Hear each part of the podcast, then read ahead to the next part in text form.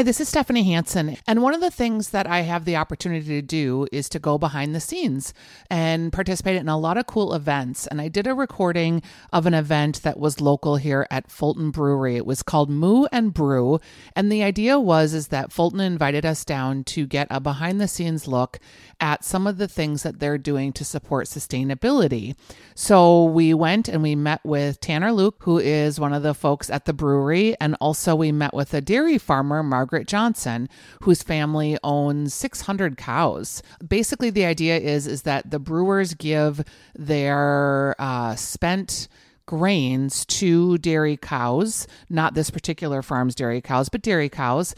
And then they are able to uh, influence some of the terroir of the cheese and how the cheese tastes. So, what Fulton is doing is they are doing some special beers that they're pairing with some cheeses and they talked a little bit with us about that process and what uh, how long it takes to make these beers and what the dairy farm goes through to make the cheese and then they have these little wooden boards that you can get a sample of each of the special beers and the cheese so if you want to check that out, they are going to have it while supplies last. But here is a little bit of the discussion, a little bit of background from the sampling event that I went to earlier this week. So, All right, so you're the brewmaster and making cheese. Yeah, I'm not a brewmaster. That's a common misconception. I am. What's uh, the difference? So the brewmaster is, is, he's like the boss. He runs the show. Got so it. I work for the brewmaster. Got it. Yep. So I, I am a brewer at Fulton. Um, I've been there for three years, and I've been professionally brewing for six. Um, so yeah, more that's more or less the, the short background. Mm-hmm. Cool. And what's up with cheese? You know, so there are, you know, so a lot of this is kind of drawing a lot of the similarities. Um, so one, we kind of go full circle here. One being, um, we supply a lot of our, we supply all of our spent grain to farmers in in Minnesota. All of it. That's yeah. cool. So what is a just a, a byproduct or just waste for us? We can. It would cost. I mean, it would. We go through between thirty and fifty thousand pounds of grain a week. Wow. Um, Nothing. Which is yeah, it's, yeah, it's, it's, quite a bit. um, and yeah, so we have a very like resource intensive job. You know, we just we use a lot of resources. So using all that grain, um, once we get the wort or sugar water out of it to make beer, um, it's otherwise it's just trash. Right. Um, but it can be feed for cows. So we have farmers who are willing to come and pick it up on a couple days a week to feed their cows with. So it's it's awesome because it doesn't cost us anything to get rid of it. These guys are willing to pick it up, and then local farmers can feed their cows for free. Yeah. So- and they do all the legwork for it. Yep. Is that So- something a lot of breweries do, or is that unique to you guys? That's a lot of breweries do it because yeah, I mean there's local farmers that just I mean you're not going to say no to anything for free, and like I said, it's a bigger hassle for us to get rid of it Cool. than it is to yeah for someone who voluntarily wants to take it. So I love it. So then they Oh, yeah, so have back- these cows. Yep, yep. And the cows produce milk, and in some of those products we use in beer. So one being uh, lactose. You know, you can use it in stouts and things like that. But they were drawing some similarities with the cheese making process. Um, lactic acid is something.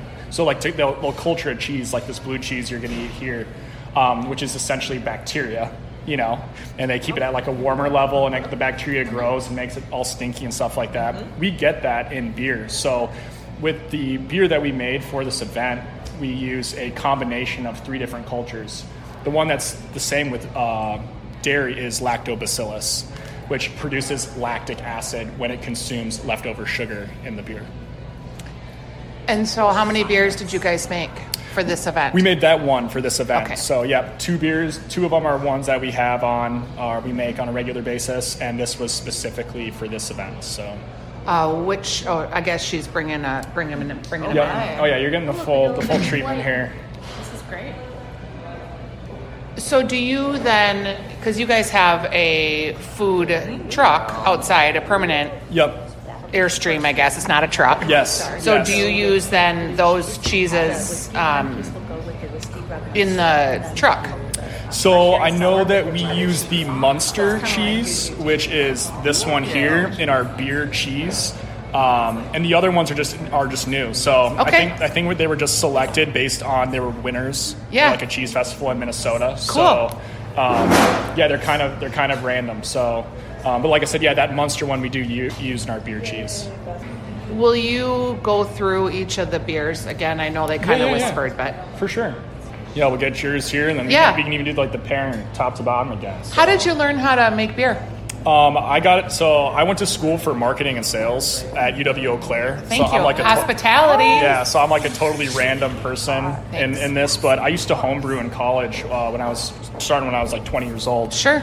Was just totally intrigued by the craftsmanship and the science kind of behind it because fermentation is just kind of crazy. You know, it's like a living, Yeah. it's like living, breathing stuff. Absolutely. Um, but yeah, I, I had an apprenticeship out of school and just learned everything on the job. And I used to work at a brewery that in an Amish town in the middle of nowhere, Wisconsin, that was haunted. And I Called what? Sand Creek Brewing Company.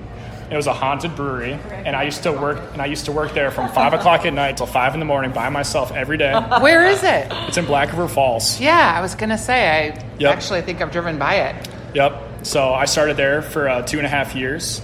Um, the connection there is that Sand Creek used to contract the Fulton beers and do all their bottling before they had their bottling lines. So Nice. Um, that's how that's my connection to Fulton. And then a couple years later, I, I had this job. So. All right, so for the beer pairing, uh, tell me what yeah, we're- we're gonna, we're gonna start with the lightest one first, and that pairs with the blue cheese here. Um, so this is our session IPA. It's got oats and wheat in it, which adds some body, um, and then it's got some citrusy hops, which would be Citra, Amarillo, um, Mosaic, and it that's and what I like about it is kind of like that citrus flavor rounds out some of like the acidity and pepper kind of flavor you get in that cheese.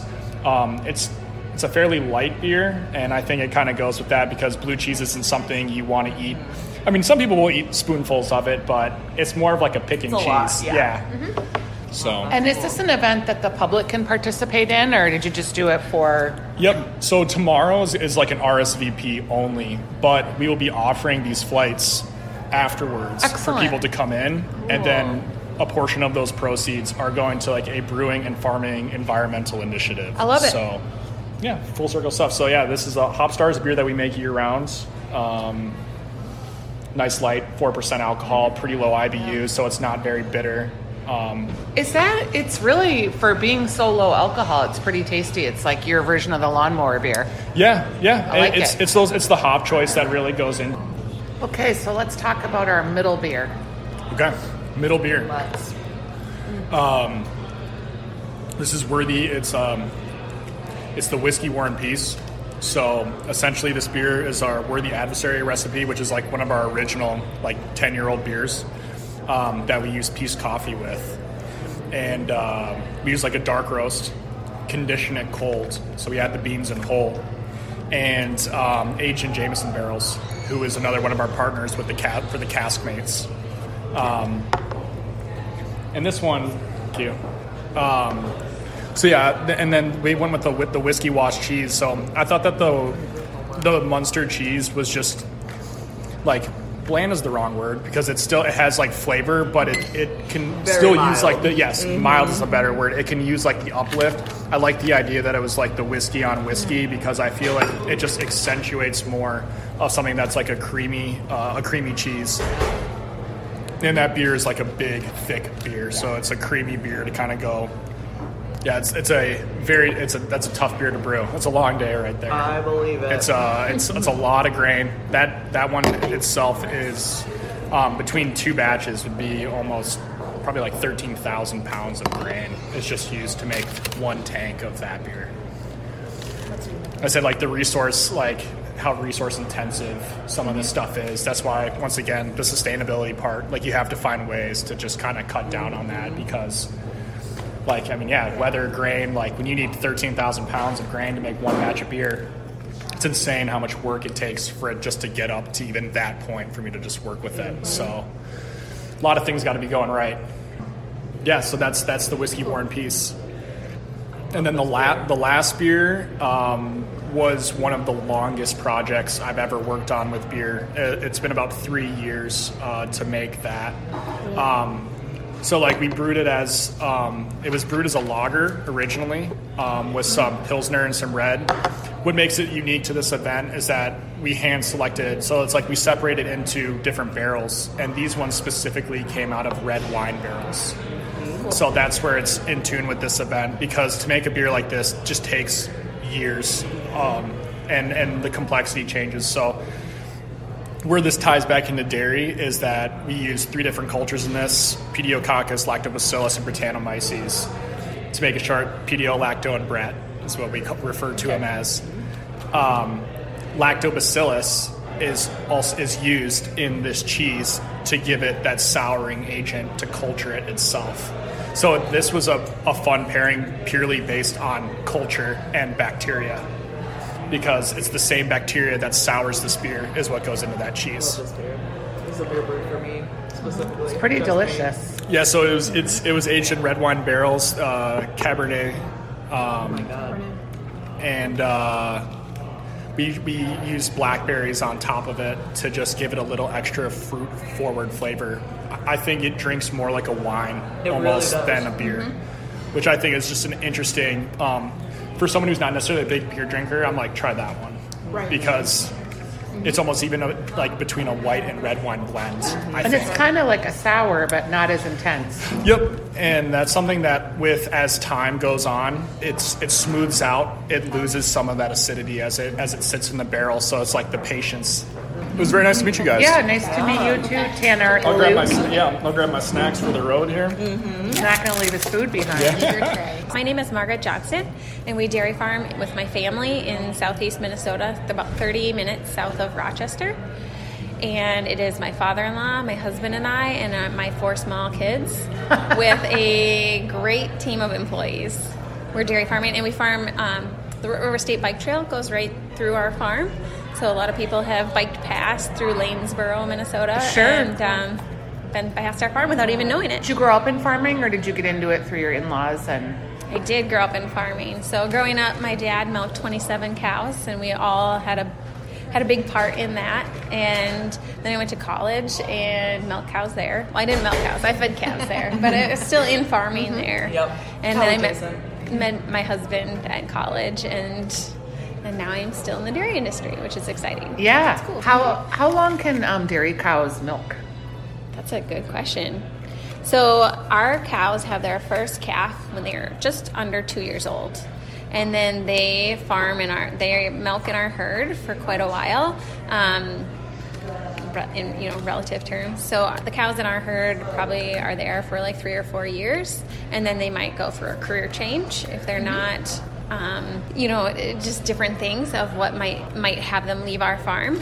Whether it may be um, sometimes they don't they get big and they don't necessarily fit comfortably in our in our Yeah. stalls, and so then it's maybe time for them to have a career change, just because we want our cows to be healthy and comfortable and When they have career changes, does that mean they go to the pasture down the road and perhaps the plant? Typically, yes. So we have a local sales barn that they would go there and be taken for beef. yeah, great. I love beef. Yeah, another good industry. I am not against eating animals at all. So tomorrow night is the event, which is, you know, like I said, it's kind of dairy in an unexpected place, which is exciting for me when I got the invitation to be here. But um, it's really just kind of pairing the, you know, the Fulton Brewery and their sustainability story with, you know, what we do is sustainability because we really have that in common. Um, and you know, everybody's been asking me, well, what is sustainability to you, and what are some of these practices that you do, and it's hard to think of one thing because it's just what we do every day you know? So it's we recycle our water multiple times. We recycle our manure. It goes put on our crops is a, is a way of it being recycled. So we're just living and breathing it every day. So it's hard to like pull out examples of oh yeah we're doing this you know? Sometimes you have to have somebody from the outside remind you well you're doing this and you're doing this and you're doing this. It's like well yeah we're doing a good job and but Using you know, all so- your renewable resources. yeah, so we've really used a lot of technology to kind of micromanage our choices and um, be able to do even a better job with sustainability because it limits a lot of other resources like labor, manpower, land, like all these other things that you might not typically think of. So about sustainability, so I can kind of help answer some questions and We don't use their spent Okay. grains. Um, there is a brewery close to us in southeast Minnesota. Actually, it's like two miles away, and we, we personally don't use their grains, but I do know their grains go to a local beef farmer. It's something we'd totally be open to. We right now put whey in our feed, which is a byproduct of whey- making cheese. Right. So that's a byproduct that we are using. Being a little bit further away from the cities, we don't have quite as much opportunity with some of those things. But they make great feed and great milk in the end. So All right, so that wraps it up.